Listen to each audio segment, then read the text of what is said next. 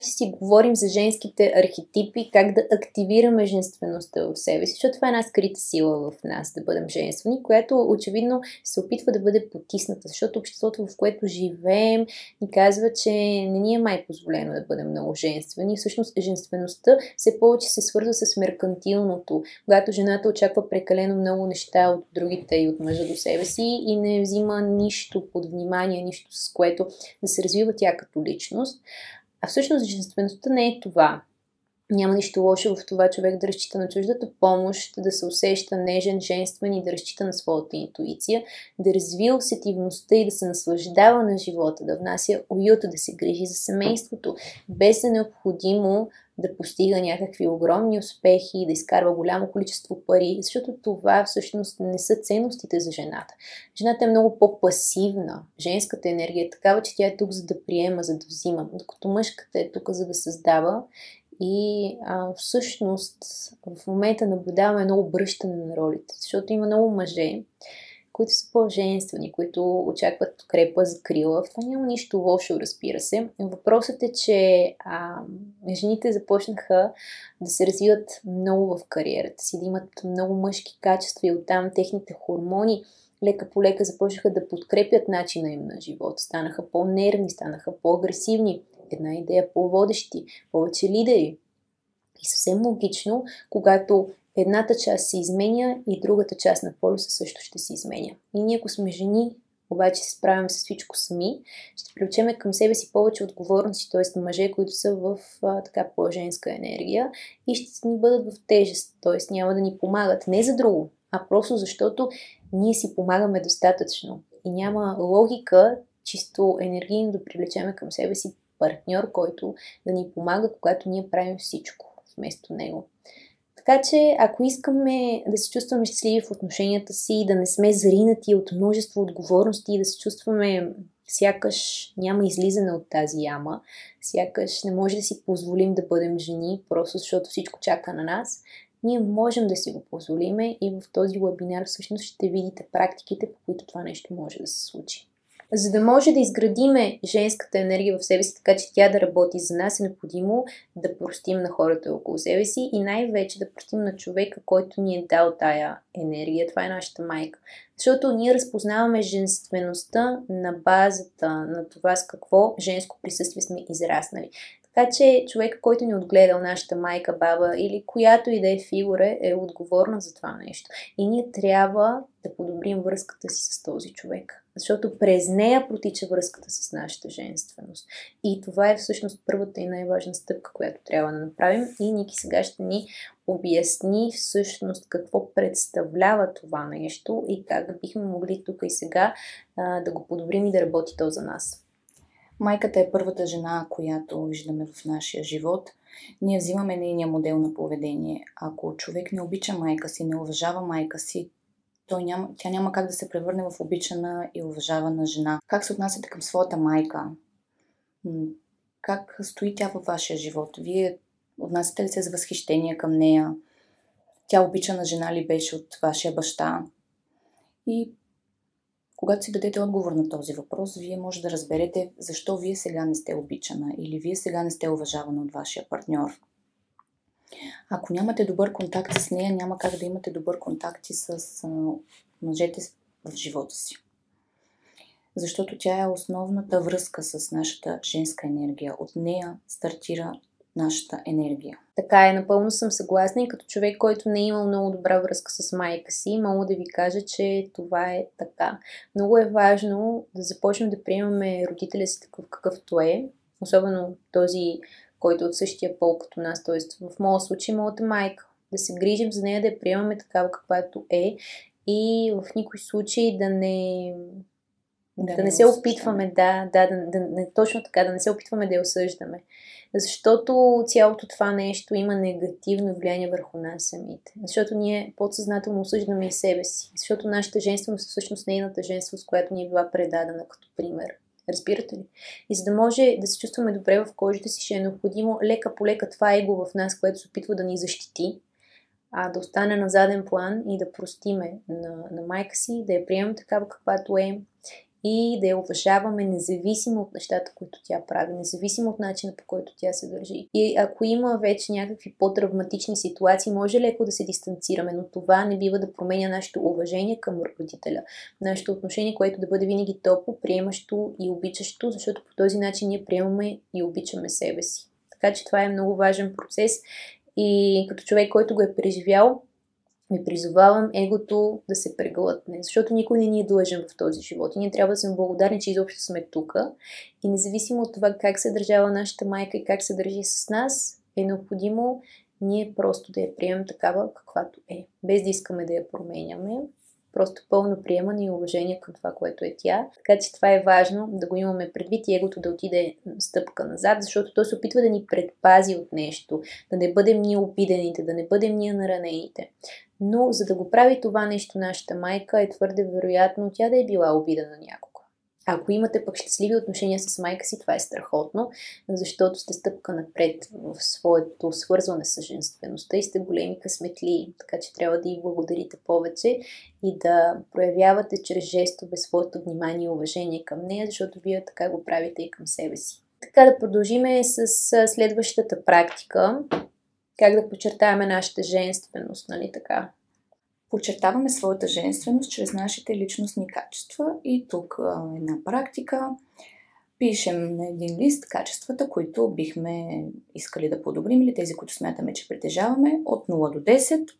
Да. И започваме да развиваме всяко едно от тях. Помислете си за всяко едно от тях, какво конкретно би могло да се подобри. Всеки ден се опитвайте, например, Нежността. За мен едно от най-важните качества е нежността. Всеки ден се опитвайте да подобрявате своята нежност, като използвате повече нежни думи, жестове, любов към хората, към непознати дори. Прегръщайте хората, показвайте повече нежност към тях, правете повече комплименти. Да, това е хубав пример защото нежността е, може би, основа на свързването. Особено от гледна точка на женската енергия. Защото когато една жена е нежна, тя дава покана на човека от среща да се свърже с нея и е много красив процес да изградиме това усещане за нежност. Първо към себе си, да бъдем нежни със себе си, да се грижим за това, което сме, да имаме ежедневни ритуали, през които тялото да почувства тази нежност, която даваме на себе си. И това нещо рефлектира после и в нашите отношения, защото ние ставаме една идея по-внимателни с хората, защото сме внимателни с себе си. Нали, знаете, всичко рефлектира. Ако някой ни дразни, по-скоро е защото има някакво дразнение вътре в нас. Тоест, човека просто го отразява по един несъзнателен начин. Всичко винаги е било отвътре навън, както и нашата женственост, е процес, който протича отвътре навън и е красиво, че зависи изцяло от нас, защото е отвътре навън. Променяйки се отвътре, ние ще рефлектираме на света около нас. Да, или както казва Карл Юнг, нашите вътрешни душевни процеси винаги ще се отразяват от външните обстоятелства. Така че ако ни е спокойно и нежно на душата, ще ни бъде спокойно и нежно в ежедневието. Така че, да, това беше много важен пример. Друго, какво би ни препоръчала като практика, за да се чувстваме по-женствени? След като се погрижим за нашите личностни качества, непременно трябва да се погрижим и за нашето тяло.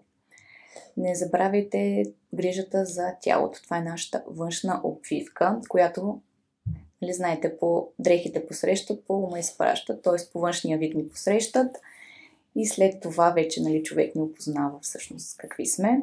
Друго, което бих искала да вметна по отношение на тялото е нека го възприемем като храм.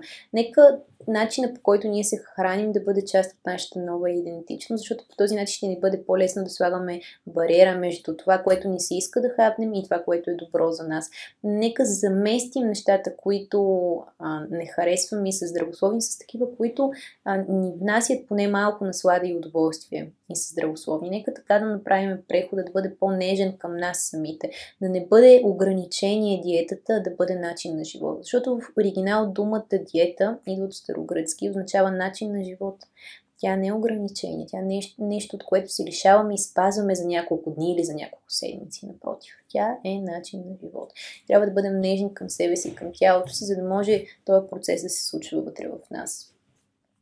И не забравяйте да се наслаждавате все пак на себе си. Да, и от време на време може тук някакви удоволствия а, обвързани с храната, защото все пак непцето е сетиво, което е така важно да развиваме, защото то е част от нашата женска сетивност. Знаете, че при сетивността всъщност а, ние развиваме нашата интуиция и можем да черпим информация на готово, защото там е силна жената с нейната интуиция, с нейната силна сетивност.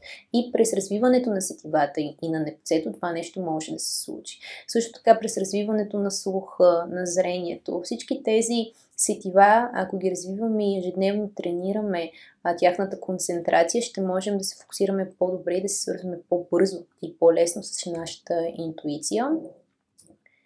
И а, тук една важна практика, която бих искала да ви дам, е да имате един ден от седмицата, в който да нямате план. Да бъде просто по усет, по усещане, по интуиция. Това е много важно, защото в този ден а, вашето съзнание ще се настрои за това, че то няма работа, че то не е активно, че то няма план, който да следва и ще можете да се свързвате повече с вашето подсъзнание, с вашата интуиция. Така че нека имате един ден от седмицата, който да бъде за нищо правене, ден в който импулсивно да действате по интуиция и да е безплан, защото това е важно за нашата сетивност и за развиването на нашата интуиция. Най-често това може да бъде неделя. Неделя е един прекрасен ден за нищо правене и просто се пуснете по течението. Да, да знаете, че неделя Съндей се свързва с Слънцето, чието знак е на лъва в древната астрология, а това е творчески знак, който се свързва с импулсите, с сърцето, с това, което казва интуицията, така че е идеален ден, чисто енергийно, да можете да се свързвате с вашата сетивност по-добре. Да. Друго много важно нещо за преоткриване на своята женственост е да открием своя стил и своята идентичност. Сега с Ник ще поговорим за нещата, които също са важни, няма как да изпуснем. И това е, че външният вид привлича, обаче енергията задържа. Но тъй като външният вид привлича, трябва да стартираме първо с външния вид и с начина по който изглеждаме, защото когато изглеждаме добре, ние се чувстваме добре в нашата кожа. Ние ставаме повече спонтанни, повече себе си, защото ни е комфортно, удобно ни е. И това нещо ни стимулира да се наслаждаваме повече на себе си и да се свързваме повече с хората и те да ни обръщат повече внимание, защото всичко е един взаимен процес и ние като се чувстваме добре, защото изглеждаме добре и другите това нещо го усещат и искат да дойдат към нас. Така че част от свързването неизменно е външността, нашият стил, начина по който изглеждаме, защото той влияе и на начина по който се чувстваме. Колкото и тривиално, клиширано звучи, това са фактите. Така че, да, външен вид привлича, енергията задържа и Ник ще ни разкаже всъщност за стила и как бихме могли през него да изявиме себе си и да се свързваме с подходящите за нас хора. Това, което мога да посъветвам е да намерите своя стил и да се гримирате постоянно. Още в Древна Индия, наскоро бях прочела, че там, когато отивали дори да работят на полето, жените се гримирали.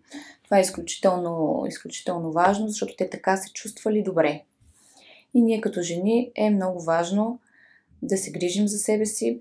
Все пак в днешно време има и много курсове, които ни помагат да открием правилните цветове, правилните дрехи, които ни отиват. Аз лично скоро дори подготвям собствен курс за съставане на капсула гардероб, който много скоро ще пусна. Ники всъщност ни казва, че ние можем да изразиме себе си през дрехите си.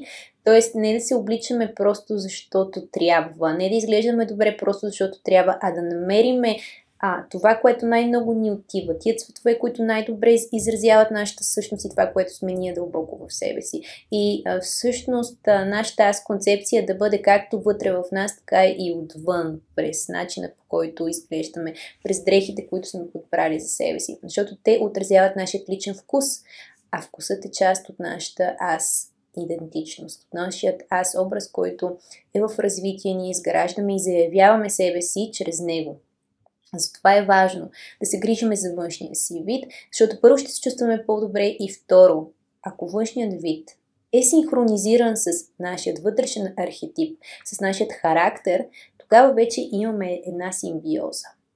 И ще привличаме вече подходящите хора към себе си, защото забелязвам, че има много хора, които са различни архетипни модели. Сега ще ви разказвам всъщност какви са женските архетипи. Нека първо стартираме с тях, за да ви стане по-ясно. Имаме четири основни архетипа. Ники ти ги знаеш много добре. Имаме по-женствените, които са момичи и домакиня. те са обвързани с нежността, с женската слабост, с пасивността и още два женски архетипа, които са малко по-залитащи към мъжкото, защото са по-демонстриращи, заявяващи и лидери. Това са любовницата, която иска да блести, да бъде показвана, да съблазнява, да води в отношенията и а, кралицата, която пък иска да парадира със своите знания и да бъде отново лидер както на работното място, така и в семейството, защото то от едното следва другото, както знаете. Та, това са четирите основни архетипа, които си имат своите сенки, разбира се, т.е. негативни сенчести прояви. Ние ще говорим базово. Та, когато една жена, да кажем, е архетип момиче, Тоест, тя е нежна, тя е пасивна, има нужда от мъж, който да води в отношенията, но се облича на база ежедневните стереотипи. Тоест в момента има определен стереотип на външен вид, който всички момичета следват, нали така? Тоест това нещо ги обезличава.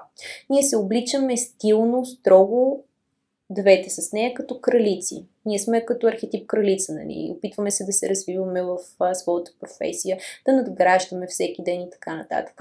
Тоест, ние сме избрали този архетип за себе си, затова сме подбрали тези дрехи. Но колко много хора подбират същите дрехи, обаче не са този архетип.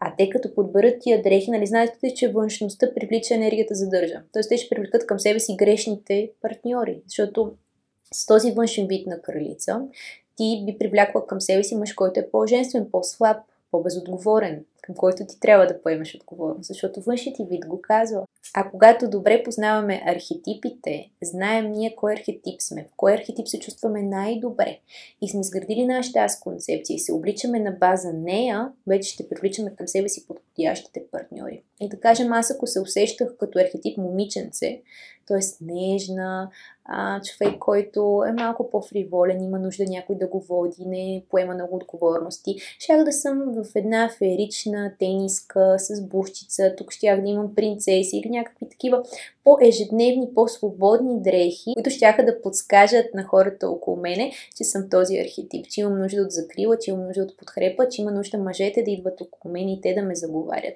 Докато ам, обличането тип кралица, то е по-строго и само най-най така наперените мъже биха дошли да разговарят с нас активно. Тоест един владетел надали би ни заговорил. Защото просто външният вид говори за архетипния характер на човека. Подсъзнателно. Ние хората не знаем за тези неща, но подсъзнателно ги усещаме и те ни влияят на отношенията. Когато успеем да се свържеме вътрешния си архетип с нашия външен вид, е тогава вече имаме симбиозата и привличаме към себе си подходящите партньори. Защото това нещо се разпознава интуитивно от срещната страна. И ще дам още един пример. Да кажем, един мъж, който е много нежен, много чувствителен, израснал е а, в семейство с жени т.е. бащата е липсваща фигура. Съответно, човекът е станал по-чувствителен и това е нормално, защото той е получил само тази любов и тази любов познава по-нежната, по-чувствителната. Обаче живее в едно общество, в което има стереотип, че трябва да бъде батката, че трябва да тренира, че трябва да изглежда по определен начин, за да бъде харесван от жените и той изглежда така. Обаче под тази обвивка се крие едно чувствително, несигурно момче. И какво се случва? Той привлича към себе си жени, които очакват от него закрила, защото той така изглежда нацепен, здрав, изглежда много добре, а поддържа се този стил, който има на обличане и на външен вид. Всъщност е по стереотипа, но не е негов, той не отговаря на неговата душевност. И привлича към себе си все хора, които имат много очаквания към него, които се разминават с неговата същност и се чувства самотен, дори когато е свързан с другите. А в момента, в който този човек синхронизира външното и вътрешното и работи над тях. Тоест, ако иска и не се чувства добре в тази архетипна ориентация, която има, т.е. да бъде по-нежен и чувствителен, може да работи в посока за здравяването и да уеднакви двете неща, които се изявяват, т.е. външния вид и а, вътрешното усещане. И тогава вече ще привлича към себе си подходящите хора. Като при мъжете и при жените това нещо може да се случва и отвътре навън, и отвън навътре. Изборът е наш, как да бъде.